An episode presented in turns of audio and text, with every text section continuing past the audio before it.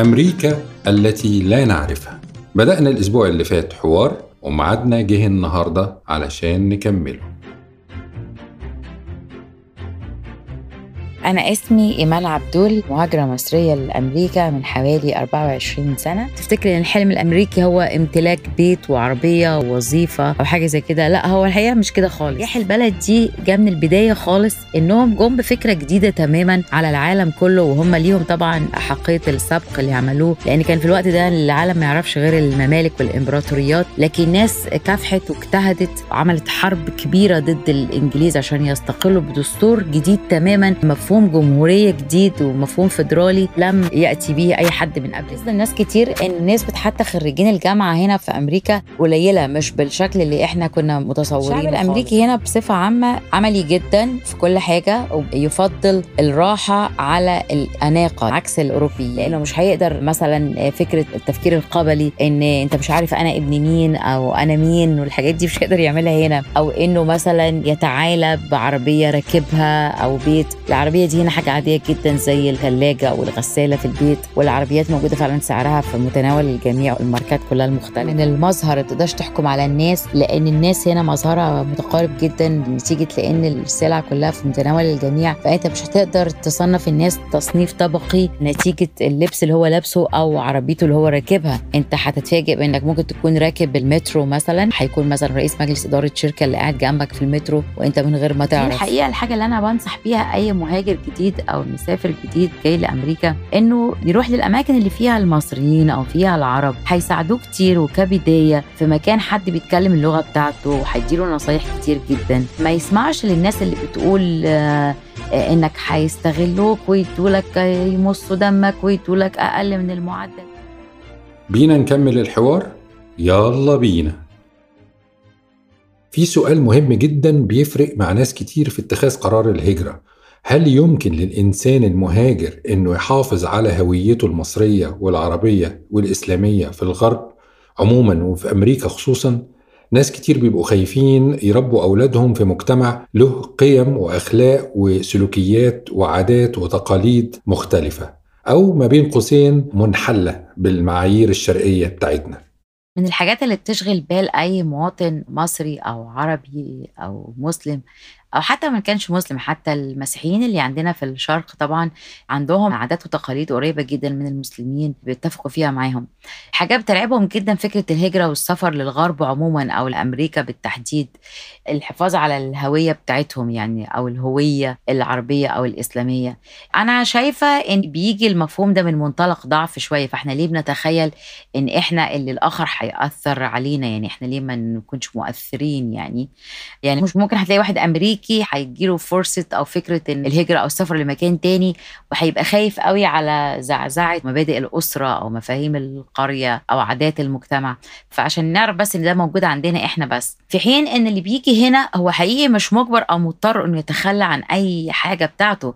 هو اللي بيعمل كده بيكون بيتخلى عن رغبة منه. يعني مثلا أنا شايفة كتير قوي من المصريين أو العرب يعني أنت يبقى اسمك مثلا أشرف تسمي نفسك ليه أليكس. يعني هو أنا فاهمة في جزئيه معينة اللي هي صعوبة نطق الاسم المعين. يعني أنا اسمي إيمان عبد الراضي فاسم عبد الراضي أو عبد ايا كان عبد حاجة مثلا بيكون صعب عليهم النطق. فكلنا عملناها عبدول. بس عبدول ستيل يحمل في مخيلة المستمع للاسم الهوية بتاعتك. إن أنت عبدول معروف. هيكون من خلفية إسلامية أو عربية. لكن انت عشان تسمي نفسك من أشرف تبقى أليكس أو من محمد تبقى مايك أو تبقى مو أو تبقى سام. الحاجات دي كلها انت اللي تخليت عن جزء من الهوية بتاعتك وهي اسمك اللي بيعكس انت خلفيتك إيه. أو مثلا تحولت فجأة ثلاث أرباع الأطفال المصريين هنا اسمهم سارة وآدم. هو مش أكيد مش اختيار يعني بالصدفة كده كل الناس دي حبا في الاسم يعني. أو هو ده اختيارهم لا هم عايزين جزء من الانبطاح والتخلي عن الهوية إن الولاد دي تتوه في وسط المجتمع بالاسم ده. في حين أنت مش مطلوب منك اطلاقا إنك تبقى كده. أنا وأنا باسمي إيمان إيمان عبدول معروف الخلفية بتاعته ومعروف بقدم نفسي إن أنا مين وخلفيتي إيه. مش مضطرة إني أتخلى عن أي حاجة. ولاحظوا يا جماعة إن إحنا هنا في بلد إحنا حتى في مصر نفسها بقت دلوقتي طريقة المدينة الناس في عمارة واحدة محدش بيعرف مين مع مين ومين متجوز مين أو فلان بيشتغل إيه أو رايح فين أو جاي منين. فتخيل أنت هنا نفس الوضع أنت محدش له دعوة بيك ولا حتى جارك الملاصق ليك ملوش دعوة ما يعرفش أنت مين وجاي منين ورايح فين. فانت تقدر تمارس الشعائر بتاعتك أو الطقوس الدينية زي ما انت عايز. اللي عايز والله يروح بار يروح اللي عايز يروح جامع يروح اللي عايز يعمل activity أنشطة رياضية هيروح. محدش بيمنع حد من إنه يعمل أي حاجة. بس برضو الجو العام بيفرق أو البيئة أو المناخ. يعني الموضوع مش موضوع شعائر بس الناس بيبقوا خايفين على أولادهم مثلا بدل ما يبقوا محاطين بناس على قدر من التدين والالتزام والعادات المحافظة. يبقوا محاطين بأصدقاء وزملاء متربيين مثلا على الحرية الجنسية والشرب والابتذال في اللبس. ده غير القيم اللي بتسمح بحاجات بنعتبرها عندنا عيب وحرام. بينما في الدول الغربية بيعتبروها عادية والمفروض نتكيف معاها وما ننتقدهاش حتى.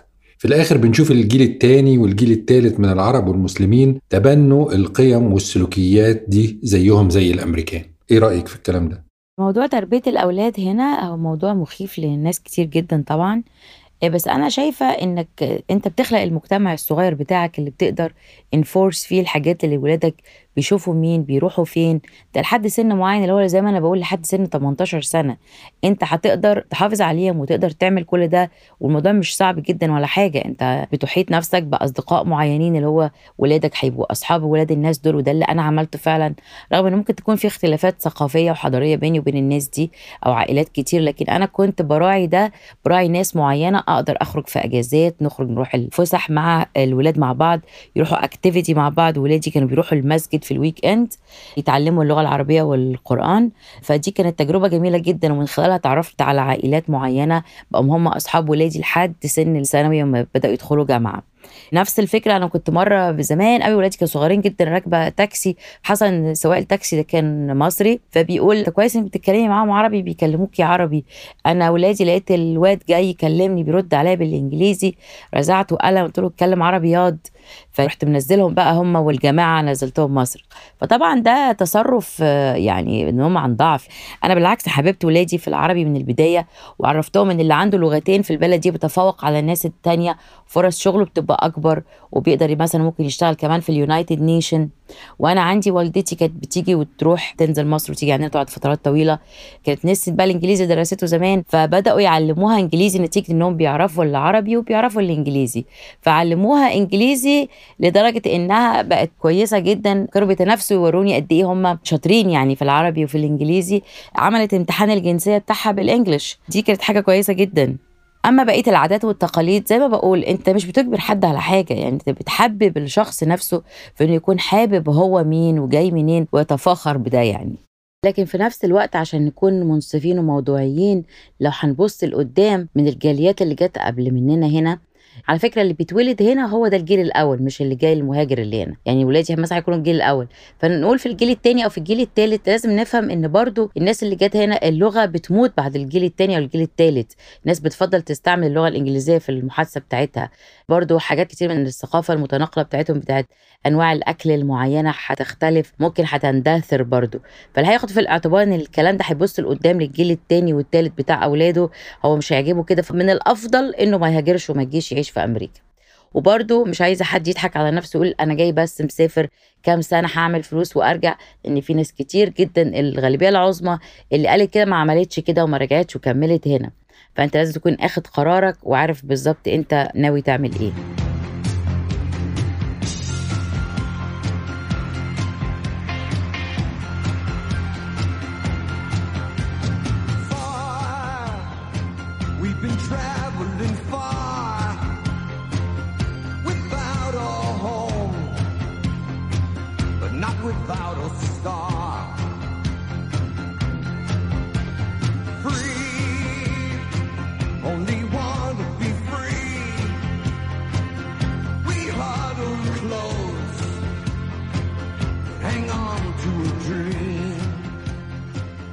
جميل جدا جدا. طيب نفترض بقى إني خلاص اتخذت قرار كفرد أو كأسرة إني آخد الخطوة الجريئة والقرار المصيري ده وهاجر أمريكا. إزاي بقى أروح أمريكا؟ فعلا هو ده السؤال الأهم إزاي بقى نيجي أمريكا اللي بتقولني عليها وتحببينا فيها دي؟ فكرة إنك تيجي لأمريكا في أكتر من حاجة الحاجة المشهورة جدا اللي هي دي في اللي هي الدايفرسي فيزا اللي هي الهجرة العشوائية واللي على فكرة مفتوحة من أول أسبوع في أكتوبر لأول أسبوع في نوفمبر. كل المطلوب منك إنك تكون تميت 18 سنة. وتكون كملت 12 سنة من سنوات الدراسة يعني ما يعادل الثانوية العامة أو أي دبلومات. فدي يعني شروط سهلة جدا جدا وإحنا على فكرة بما إن عددنا صغير فلينا حصة كبيرة يا جماعة. يعني في دول حتى بيوقفوها لما بيكون العدد اللي جا منها already كتير أو اكتمل زي مثلا باكستان بنجلاديش زي من الهند الصين. الدول دي كلها اكتملت العدد منها كتير هنا فإحنا المفروض ننتهز الفرصة دي. الولاد اللي أقل من 18 سنة أهاليهم بيقدموا لهم معاهم أو لو حد أقل من 18 هيقدم ليه ولي أمره يعني والده والدته وإخواته. تظهر النتيجة في السنة اللي بعدها في شهر خمسة يعني في May. الطريقة التانية واللي مشهورة جدا برضو إنك تقدم على فيزا سياحة. اللي هي B 1 B 2 وهي بتشمل السياحة العادية يعني اللي نعرفها وسياحة ال business اللي هي سياحه المؤتمرات يعني. فإنك عشان تتقبل في الفيزا دي أهم محاور ليها إنك تكون ليك روابط تقنع القنصل أو ال officer اللي بيعمل لك ال interview إنك هترجع البلد تاني. ليك روابط في البلد ليك عيلة ترجع لها ليك حاجات مادية يعني شقة عقار عربية وظيفة معينة أهل حاجات زي كده. الحاجة التانية إنك تكون ماديا مؤهل إنك تصرف على الفسحة بتاعتك دي. أما الطريقة التانية إنك تيجي عن طريق الفيزا اللي هي ال F 1 اللي هي فيزا الدراسة. مطلوب منك إنك تراسل أحد المعاهد أو الكليات وتقدم الأوراق دي إنك اتقبلت في الجامعة دي فبيدوا لك الفيزا بتاعت الدراسة. طبعا هتحتاج إنك تثبت إنك معاك ما يؤهلك إنك تصرف على الكورس ده أو الدراسة دي. في حاجة شبهها برضو اللي هي ال M 1 بتكون الدراسات الغير أكاديمية يعني زي دورات معينة ال fashion الطبخ الحاجات زي كده. برضو من الحاجات اللي هتدي لك فرصة إنك تهاجر لأمريكا اللي هي فيزا الاستثمار وهي ليها أكتر من نوع. وأنا بحكم شغلتي ك real estate broker يعني في العقارات ساعدت ناس إنها تاخد الفيزا دي في أنواع business معينة بتسهل لك إنك تاخد الفيزا دي زي ال laundromat اللي هي المغسلة أو ال gas station اللي هي محطة البنزين. في الولايات اللي اقتصادها تعبان شوية يعني فيزا الاستثمار تكون في حدود ال 500 ألف دولار وفي الولايات اللي هي فيها اقتصاد أعلى شوية مثلا منهم زي نيويورك بتكون في حدود مليون دولار. في برضو اللي هي اللجوء السياسي بس اللجوء السياسي اللي لازم تعمله وانت تكون already على الأراضي الأمريكية ما ينفعش تعمله من وانت في بلدك. فبتكون برضو اللجوء السياسي إنك معظم الفكرة بتتبني على الخوف على حياتك أو عدم حريتك في البلد اللي انت فيها. تكون مثلا معارض سياسي أو تكون خايف على حياتك بأي شكل من الأشكال. طيب ماذا عن الدراسة؟ ناس كتير جدا دلوقتي بيبعتوا أولادهم يكملوا دراستهم بره فلو لسه حد ما عملش ده وعايز يعمله عايز يبعت أولاده يدرسوا جامعة في أمريكا. ممكن حضرتك تنورينا شوية عن الموضوع ده ببعض المعلومات؟ من الحاجات اللي بقت ترند كبير بتسأل فيه دايما دلوقتي نتيجة لأن بقى عندنا كتير من المدارس ال international فناس عايزة تكمل المسيرة فتبعت ولادها يدرسوا بره في الخارج. الدراسة في أمريكا في الجامعات. أنا عملت جزء من القناة بتاعتي زي ما ذكرت لحضرتك إيمان في بلاد الأمريكان. كان جزء عن الدراسة في الجامعة وركزت قوي على فكرة الدراسة هنا لازم تكون هتفكر في الدراسة إنك هتاخد شهادة معينة أو تخصص معين هترجع تشتغل بيه في مصر أو بأي بلد عربية غير اللي بيدرس هنا في أمريكا وبيدرس سوق العمل في أمريكا إيه التخصص اللي يعمله يؤهله إنه يشتغل في سوق العمل في أمريكا بأعلى عائد. فلازم فعلا اللي يبعت ولاده يدرسوا يكون بيفكر في الفكرة دي كويس جدا. وطبعا أمريكا مشهورة بجامعاتها القوية جدا ال ranking بتاعها عالي جدا. بس بالنسبة للي بيجي اللي هو ال international student طبعا مصاريفها أعلى بكتير من إنك تكون مواطن أمريكي. لو الطالب مواطن أمريكي طبعا بياخد مميزات كتير زي ال student loan اللي هو بيبقى قرض معفي من الفوائد لحد ما يبدأ يشتغل وبيبدأوا يدوا له الأقساط بتاعته بتتناسب مع معدل المرتب بتاعه يعني. أو لو طالب متفوق بياخد منحة دراسية ممكن تكون منحة كلية أو حتى منحة جزئية تغطي جزء من مصاريف الدراسة. في بعض الولايات بتدي قرض اللي هو المعفي من انه ما بيدفعش يترد تاني للحكومة. الجامعات هنا بتتقسم لنوعين الجامعات اللي هي الكوميونتي كولج واللي هي بتكون سنتين وإن كان بتدي لك فرصة إنك ممكن تكمل الدراسة بعد السنتين دول في كلية تانية وتحصل على ال bachelor degree ال degree من الجامعات ال community college بتتسمى associate degree وحقيقي في ناس كتير منهم بنتي الصغيره بيفكر بتفكير عملي جدا إن يبدأ بال community college وياخد associate degree يخلص عدد معين من المواد بتكون تقريبا مجانية في بعض الولايات زي ولاية نيويورك دلوقتي أو بتكون منخفضة التكاليف بدل ما تبدأها في ال four years college وتدفع لها مبلغ كبير. لأن هنا طريقة التعليم مختلفة عننا تماما. هي عبارة عن مجموعة مواد أو ساعات دراسية أنت بتجمعها على بعض. ممكن تكون من أماكن مختلفة يعني. وماذا برضو عن الخوف على الأولاد اللي هنبعتهم يتعلموا بره دول بدون وجود أهاليهم معاهم؟ هل في خوف عليهم؟ الحقيقة فعلا السؤال الأشهر والأهم الناس اللي خايفة على أولادها إنهم يبعتوهم يدرسوا في الغرب عموما أو في أمريكا بصفة خاصة. أنا بقى في رأيي إن لو بصيتوا لقانون الهجرة لأمريكا هتلاقي إن بيقول لك إنك تقدم لنفسك إذا كنت أكتر من 18 سنة. ما قالوش 21 سنة ولا 25 سنة. هنا البلد بتعتبر الفرد في سن 18 سنة هو خلاص شخص كامل ناضج مكتمل له حقوق سياسية له حقوق انتخابية يقدر يقدم على وظيفة يقدر يقدم على مناصب سياسية. المفروض ان يكون خلاص خد خبرة الحياة. وده بيختلف عن طريقة التربية عندنا اللي هي بنطول مدة الطفولة بنتعامل مع الأولاد على إنهم أطفال وما بنخليهمش يحتكوا بخبرات الحياة وينزلوا لسوق العمل بدري. هنا كل الطلبة بيشتغلوا من هم في ثانوي أو جامعة حتى من قبل ما يدخلوا جامعة. فأنا حاسة إن إحنا طريقة التربية عندنا فيها قصور شديد جدا لما قارنت بين الأطفال أو الأولاد في السن اللي هو المماثل لسنهم اللي موجود عندنا. إحنا بنتعامل مع الأطفال إن إحنا بنربي كتاكيت يعني بس بن بنأكلهم ونحافظ على صحتهم ونراعيهم بالخدمات بتاعتهم نوفر لهم المسكن والمأكل والمشرب. ده كده مشروع عشة فراخ يعني مش مشروع تربية أولاد يعني الحقيقة. فأنت من المنطلق ده المفروض ربيت ابنك أو بنتك وفهمتهم الحياة كويس جدا وقدمتهم لاختبارات حقيقية عملية إنه إزاي يقدر يحكم على الناس وإن إزاي يفهم مصلحته أو كل ده. فالمفروض أنت لو عملت ده وعملت وظيفتك صح بعد 18 سنة مش هتقلق عليه خالص يعني. أما إذا كان في قصور فبتكمل أنت كده وده عمره ما هيخلص. زي ما إحنا شايفين الناس حياتهم الشخصية أو الأسرية الأهالي حتى بتتدخل في اختيارات الجواز مش بس كمان دراسة. أو أصدقاء أو أو طبعا بيكون الخطأ مستمر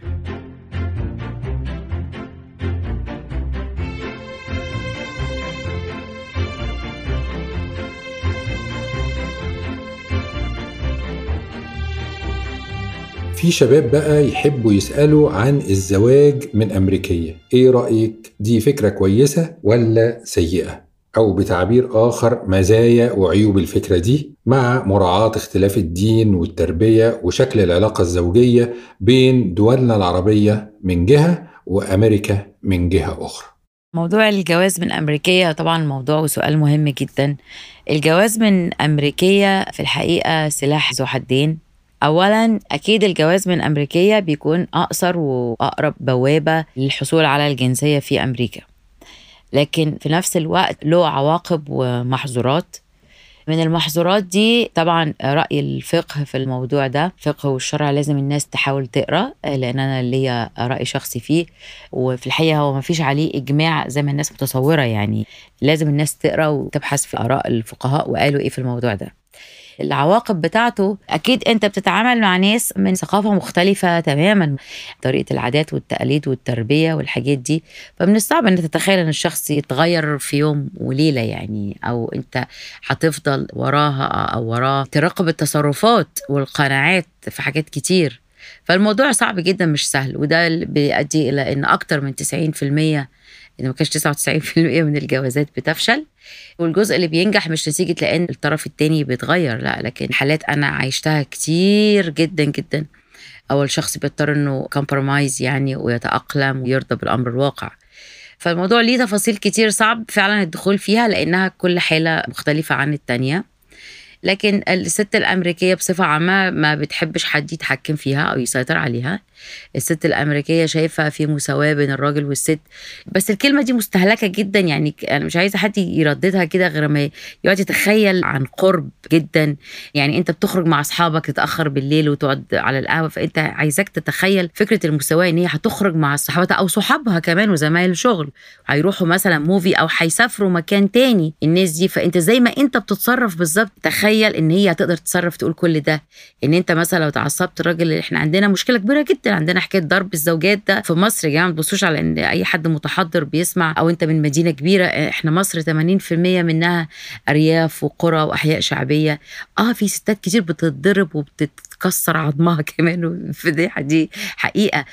انت ما تكونش من خلفية ثقافيه زي كده أو من بلد زي كده أنت عايز تيجي هنا أنت لو رفعت إيدك مديت إيدك عليها وفي الغالب أنت مش هتقدر يعني أو إذا فكرت وعملت كده هي هتضربك بالقلم ده عادي جدا إنك تتضرب يعني. لازم تكون متخيل فكرة المساواة في كل حاجة زي كده إنك مفيش حاجة اسمها إيه طب خلنا إيه النهارده؟ هتبص اطبخ لك ليه يعني؟ فالستات في أمريكا ما بتطبخش.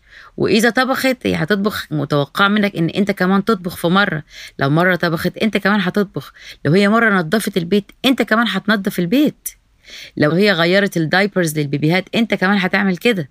انت بتمشي في الشارع تلاقي الراجل هو اللي جارر ال stroller بتاعت الولاد الصغيرين أو حاطط ال baby في ال carrier دي اللي الحزام بتاع الصدر. فانت من الصعب جدا تشوف راجل عربي أو شرقي شايل baby في ال carrier أو بيرضع baby بالببرونه أو بيغير له أو نازل يمشي الولاد الصبح لأن ماما يوم اجازتها خارجة رايحة مثلا تعمل shopping مع صاحباتها فهو اللي بيقعد بالولاد هو اللي بياخدهم يروح بيهم مثلا الحديقة وهتأهل نفسك لكل الحاجات دي غير إنها معتمدة على نفسها في قراراتها مش ترجع لك تقول لك مثلا قررت أشتري أسهم في شركة مش عارف إيه أو أنا هصرف النهارده إيه أو أنا هعمل إيه أو هشتري أعمل shopping إيه. فيعني أنا كنت بشوف زمايل في الشغل زميلات تيجي تقول لي إحنا طبعا عندنا الجزء من الثقافة بتاعتنا أو من الدين بتاعنا المرأة الصالحة أو الزوجة الصالحة اللي هي جزء منها إذا أمرها أطاعته. لا يعني هي عندنا تقول لك تخيلي ده he want to tell me what to do. يعني هو عايز يقول لي أعمل إيه يعني؟ أو بيأمرني أو بيقول لي أصاحب مين أو ما أصاحبش مين أو أخرج مع مين أو ما أخرجش مع مين. فإذا كنت أنت عادي شايف إن كل ده عادي وهي الناس ما حدش بيقول لها الكلام ده في الغالب ف let's go ahead يعني good luck to you دي الحقيقة فكرة الجواز من أمريكية. مش بضلم الصورة ولا بس إحنا لازم نكون منطقيين وواقعيين. في كده ظاهرة بنلاحظها في الحوارات الحية مع الأمريكان. مش حوارات الأفلام بتاعت هوليود ولا الحوارات السياسية المنمقة المصنعة. لا حوارات الشخص الأمريكي العادي بنلاقي إنهم مش عارفين حاجة خالص عن العالم خارج أمريكا. عدم إلمام بأبسط أبجديات الجغرافيا والواقع العالمي وأحوال الشعوب الأخرى. يعني هم قافلين على نفسهم ومكتفيين بنفسهم ومش مهتمين حتى يعرفوا الدنيا خارج قارتهم. يعني يمكن يعرفوا شوية عن كندا والمكسيك جيرانهم وعلى قد كده وخلاص. هل ده صحيح؟ وإيه سببه؟ طبعا أمريكا اللي بيعرفها كل الناس أو بالأخص بيعرفها العرب هي بلد كل الاختراعات اللي قام عليها الاقتصاد الحديث بعد ما غربت شمس التقدم الاقتصادي شوية عن أوروبا ومسكت أمريكا طبعا شعلة الحضارة الغربية اللي هي وهي الحضارة الغالبة طبعا دلوقتي شئنا أو لم نشأ. أمريكا هي بلد الفيسبوك بلد الواتساب بلد اليوتيوب بلد الأمازون اللي عمل ثورة في التجارة الرقمية. أمريكا بلد ديزني بلد ناسا بلد الأوبر. وبلد المايكروسوفت بلد الأبل بلد هوليوود. بلد حقيقي كل حاجة إحنا بنستعملها دلوقتي وفعلا أمريكا هي أقوى اقتصاد في العالم. أمريكا أقوى جيش في العالم. أمريكا هي اللي بتصدر فكرة الحريات وحرية الفرد في التعبير عن رأيه. لكن الدارك سايد بتاع أمريكا اللي ما يعرفوش ناس كتير بيتمثل في حاجات يمكن لسه متوارثة من أيام ما أمريكا تأسست. يعني أمريكا في الدستور بتاعها أعتقد ده الدستور الوحيد أو البلد الوحيد اللي بيدي للمواطن حمل السلاح واللي بيترتب عليه جرائم كتير. أكيد الناس بتسمعها في الأخبار لأن لسه المفهوم بتاع الكاوبوي اللي هو صاحب المزرعة والأراضي الكبيرة جدا في الجنوب ناس شوية منعزلة عن الدنيا تماما لسه فيها شيء من العنصرية واللي أمريكا ما تخلصتش منها غير في وقت حقيقي متأخر جدا يعني لحد سنة 1955 اللي هي الحادثة المشهورة بتاعت الست اللي هي الأفريكان أمريكان اللي كانت في الباص اللي كان مسموح لهم بعد فترة طويلة جدا إنهم ممكن يركبوا الأتوبيس مع البيض. لكن كان في فصل بيقول عليها segregation نص الأتوبيس اللي قدام يركب فيه البيض والنص اللي ورا يركب فيه السود. فرفضت تقوم من الكرسي بتاعها الراجل أبيض وده بدأت من ساعتها ثورة ال African American ومارتن لوثر كينج. فالكلام ده يعني من قريب جدا الكلام ده ما حصلش من كتير. وعلى فكرة جورج بوش الأب كان لما بدأت تتعمل المطالبات بالمساواة ومحاربة العنصرية الطلب بيتمرر قانون بالحقوق المدنية ومنع ال discrimination. هو من اللي اعترضوا على تمرير القرار ده يعني الكلام ده كان قريب يعني اللي هو عدم التفرقة العنصرية عموما على أساس البشرة أو على أساس الجنس أو اللون أو الحالة الاجتماعية حتى في مجال ال real estate وإحنا درسنا الكلام دوت لما كنت بدرس العقارات. ال dark side التاني برضو بتاع أمريكا التي لا يعرفها العرب إن الأمريكان ما يعرفوش كتير عن العالم بره والأمريكان معزولين وما بيسافروش كتير ودي يعني حقيقة بالإحصائيات. وكنت مرة شفت documentary movie بيتكلم عن الموضوع ده فعاملين استضافات لناس في الشوارع اللي هو زي مذيع الشارع عندنا ده. فبيسألهم فمن ضمن الإجابات أولا الناس قالت إن إحنا عارفين إن إحنا مكروهين في الأماكن التانية فمش بنحب نسافر. الحاجة التانية بيقولوا إن هم الأجازات الرسمية كلها في السنة كلها أسبوعين بس ونتيجة لأن أمريكا موقعها الجغرافي بعيد فلو حاولوا يسافروا السفر مثلا لأوروبا أو أي دول تانية بيكون بعيد بياخد يوم بحاله مثلا ويوم راجع فما بيحاولوش يستغلوا كل الأسبوعين مرة واحدة في الأجازة فبياخد أسبوع ويسيب أسبوع للإمرجنسيز مثلا. فالأسبوع لو قضى منه يومين في السفر رايح جاي فمش هيكفي حاجة. غير إنه بيحسوا دايما موضوع اللغة ده كعائق. يعني الأمريكان ما بيعرفوش أكتر من لغة ما بيدرسوش وإحنا عارفين هم شعب غير قارئ. يعني وحقيقي الناس مش عارفة إن هم شعب غير قارئ أو مش مثقف. ما عندوش فكرة إنه يعرف أكتر من اللغة دي.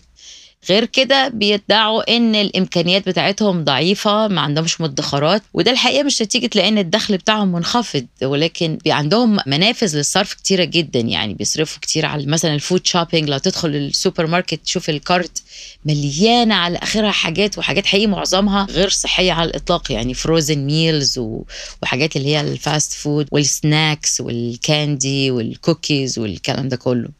غير برضو إن أمريكا رغم إنه بيتهموا الناس التانية مثلا في الوطن العربي أو الشرق الأوسط بيتهم الناس عندنا معمول لنا غسيل مخ بسبب الحكام أو التفكير الديني أو التفكير السياسي. لكن في الحقيقة هم اللي معمول لهم غسيل مخ كبير جدا يعني brain wash جامد جدا من الإعلام والميديا. بيحاولوا يفهموهم علشان يلموا منهم ضرائب عالية تتصرف على التسلح وال homeland security إن الناس التانية غيرانة من نجاحنا والديمقراطيه اللي عندنا والحريات اللي عندنا وعايزين يهاجمونا. فالشعب فعلا محمل بالفكرة دي. غير إنه الأفكار اللي بتتقال له هو شعب غير مكترث ولكنه متفاعل. يعني متفاعل لما بتكون بعد ما الفكرة بتوصل له غلط بيكون متفاعل إلى حد ما. يعني مثلا أيام غزو العراق فرنسا كانت من الدول اللي مش موافقة على غزو العراق.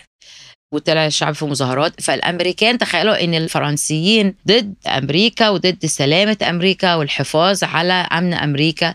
فطلعت الناس في مظاهرات في أمريكا معادية لفرنسا وطلبوا حتى حاجة مضحكة جدا يغيروا اسم ال French fries لل freedom fries. فده يبين لك قد إيه إن هم فعلا مش عارفين أي حاجة. في حين إن مثلا برضو إلى حد ما الشعب نفسه غير القادة والسياسيين بتوعه. يعني في جزء كبير منه خصوصا اللي هي الأجيال الصغيرة. عندها عدالة شوية في التفكير والإيمان بحقوق الآخرين والدفاع عن الناس. يعني مثلا أيام ما ترامب طلع عمل اللي هي أبان دول معينة منها دول اسلاميه إنها تدخل أمريكا فطلعوا فعلا في مظاهرات وباتوا في الأرض في المطارات في مطار جي إف كي عشان يتعاطفوا مع الناس الممنوعين من دخول أمريكا.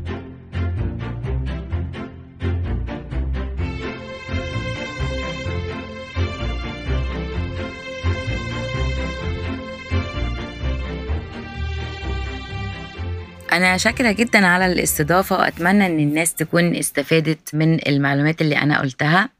وما كنش ضيف دمه تقيل واللي مهتم حقيقي هيلاقي مواضيع أكتر عشان أنا كنت براعي عنصر اختصار الوقت في الإجابات في القناة بتاعتي ايمان في بلاد الأمريكان.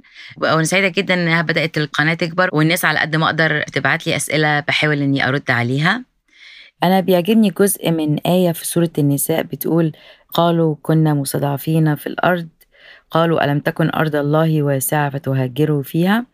فيعني ربنا ما خلقش حدود بين الدول وما خلقش أسماء للدول لكن حتى في داخل الدولة نفسها إحنا بنتقسم لمستويات طبقية مختلفة وعادات وتقاليد مختلفة جوه البلد نفسها فكل واحد بيقدر إنه يندمجش مع الناس التانية فمش الفكرة مش فكرة إنك جسديا بتهاجر لبلد تانية فأنت تقدر جوه أي بلد أو اي مكان أنت فيه تخلق لنفسك المجتمع ليك ولأسرتك ولولادك وتاخد الحلو من اللي حواليك وتبعد عن الوحش.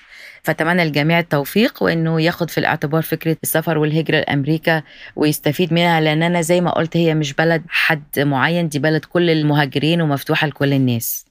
تحية شكر واحترام وتقدير كبار جدا لمشاركة حضرتك المتميزة أوي أوي في بودكاست كرسي في أول صف. وطبعا اللي عايز يستزيد مدام إيمان عاملة عشرات الفيديوهات المفيدة للغاية على قناة اليوتيوب بتاعتها إيمان في بلاد الأمريكان. وبتغطي فيها كل ما يمكن أن يدور في أذهانكم من أسئلة عن أمريكا بأسلوبها اللطيف اللي بيجمع بين التلقائية والنصيحة المخلصة والثقافة. وإلى لقاء آخر قريب حاجز لكم الأسبوع القادم إن شاء الله كرسي في أول صف.